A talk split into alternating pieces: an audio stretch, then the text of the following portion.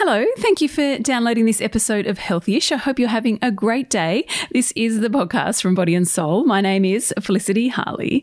Today, the delightful Emma Power joins me via Zoom from Geelong in Victoria.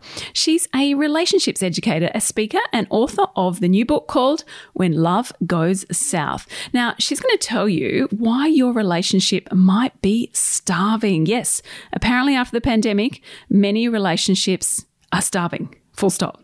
Anyway, she's going to tell us how to fill up that relationship cup. Now, if you like what you hear at the end of this episode, Emma is also up on Extra Healthyish talking about how to navigate conflict in relationships. Oh, we all need that one, don't we? Search for that episode wherever you get your podcasts.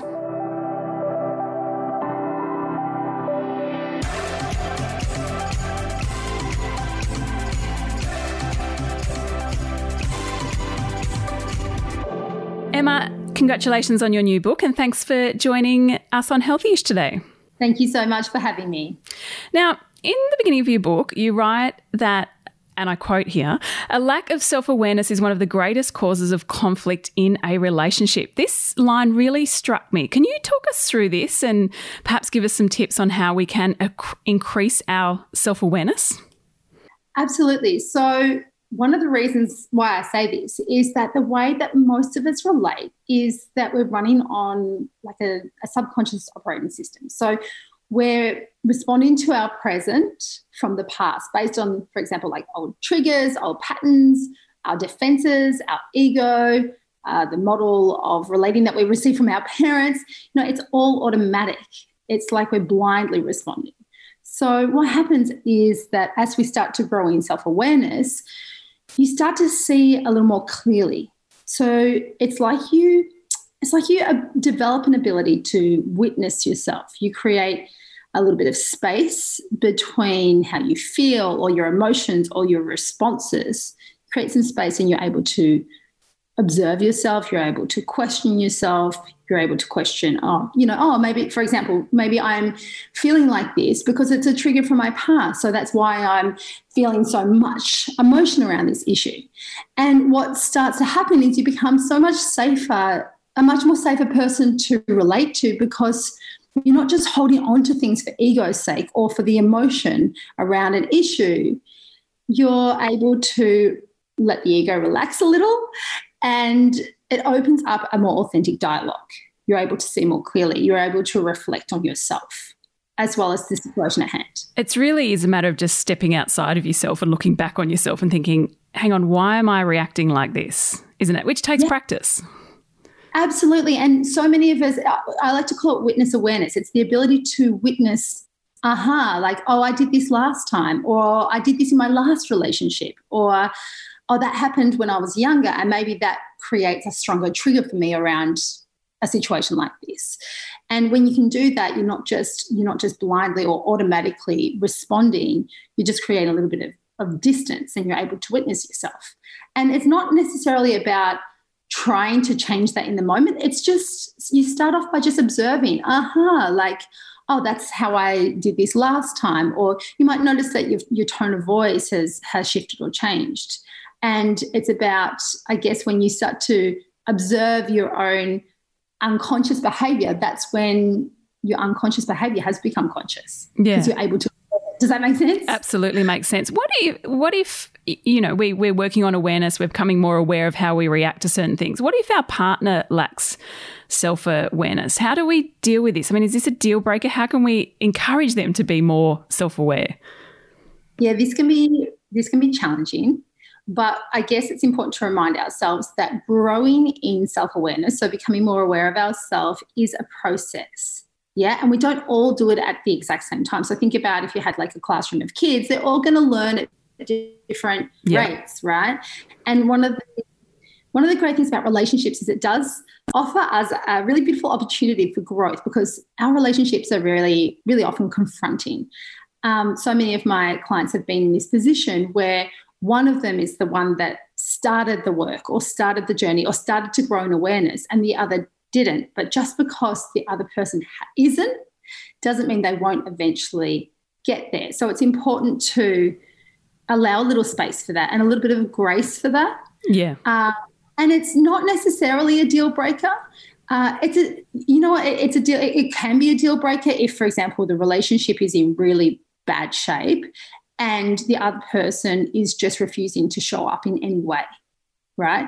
So we can influence each other in our relationship. If you're growing in self awareness, maybe you'll start to communicate in a different way, or you'll show up in a different way, and that can influence the other person. Yeah, that can influence how they respond. That's right. It's going to, if you, you're doing the work, it's going to create change. But if that other person is refusing to have to be influenced in any way or to grow in any way or to shop in any way, it, it may be a deal breaker for sure. Yeah. But just, yeah, they, they aren't necessarily at the same level doesn't mean it's a write off. Yeah, I like that. Good advice. Now, the other thing that got me, that struck me about your book is you say most of our relationships are starving. Now, we had a quick talk about this before we press record that we've had so much going on, especially, you know, around Australia. We've had the bushfires, the pandemic, we've got the war, we've got floods why? I mean, it's no surprises so many relationships are starving because our energies are going other places. Can you explain this and how do we go about filling them up? Sure. So, first of all, I'd say that absolutely, over the last few years, our relationships have just been put in a pressure cooker, you know. So there's definitely, if you've been feeling uh, an extra layer of tension in your relationships or more conflict than you usually have, then that's really normal. That's really standard. It's one of the reasons that my I've written my books in this time.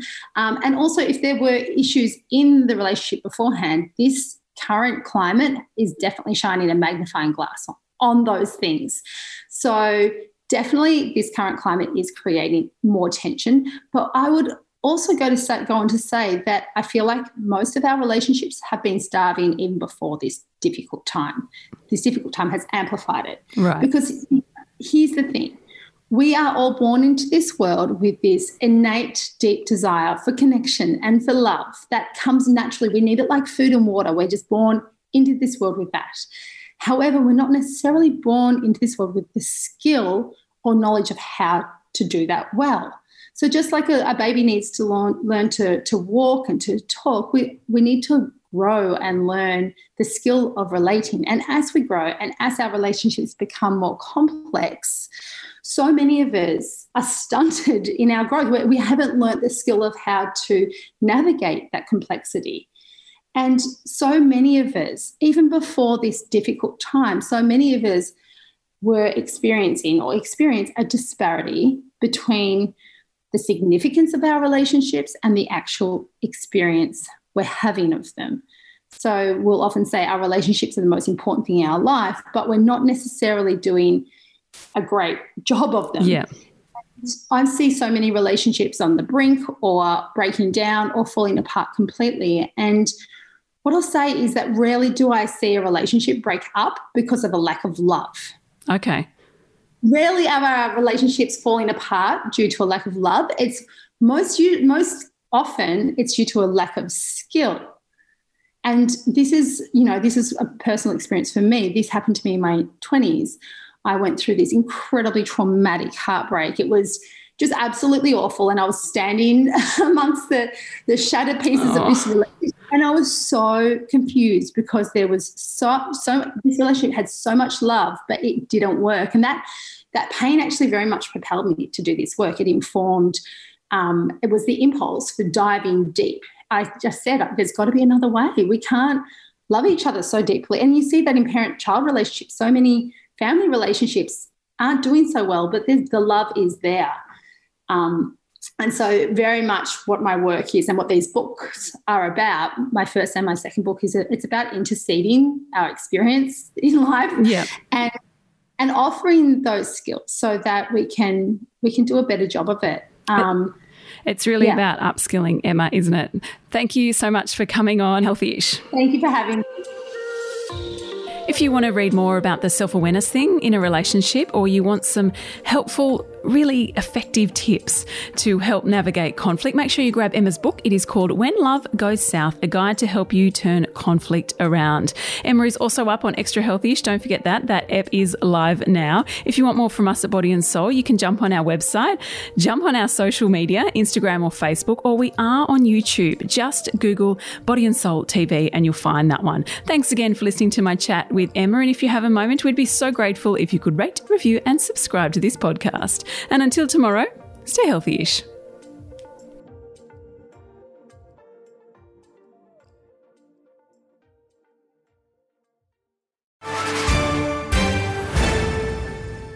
News doesn't have to be boring. The Brits have given Prince Harry a new nickname after yet another tell all interview. Oh God, is it the Ginger Whinger? Let the team at news.com.au get you up to speed each day with their podcast, From the Newsroom. a couple were busted joining the Mile High Club. Well, I guess they can't play Virgin anymore. Politics, sport, red carpets, royals. Get all the goss in just a few minutes. Follow From the Newsroom wherever you get your podcast from.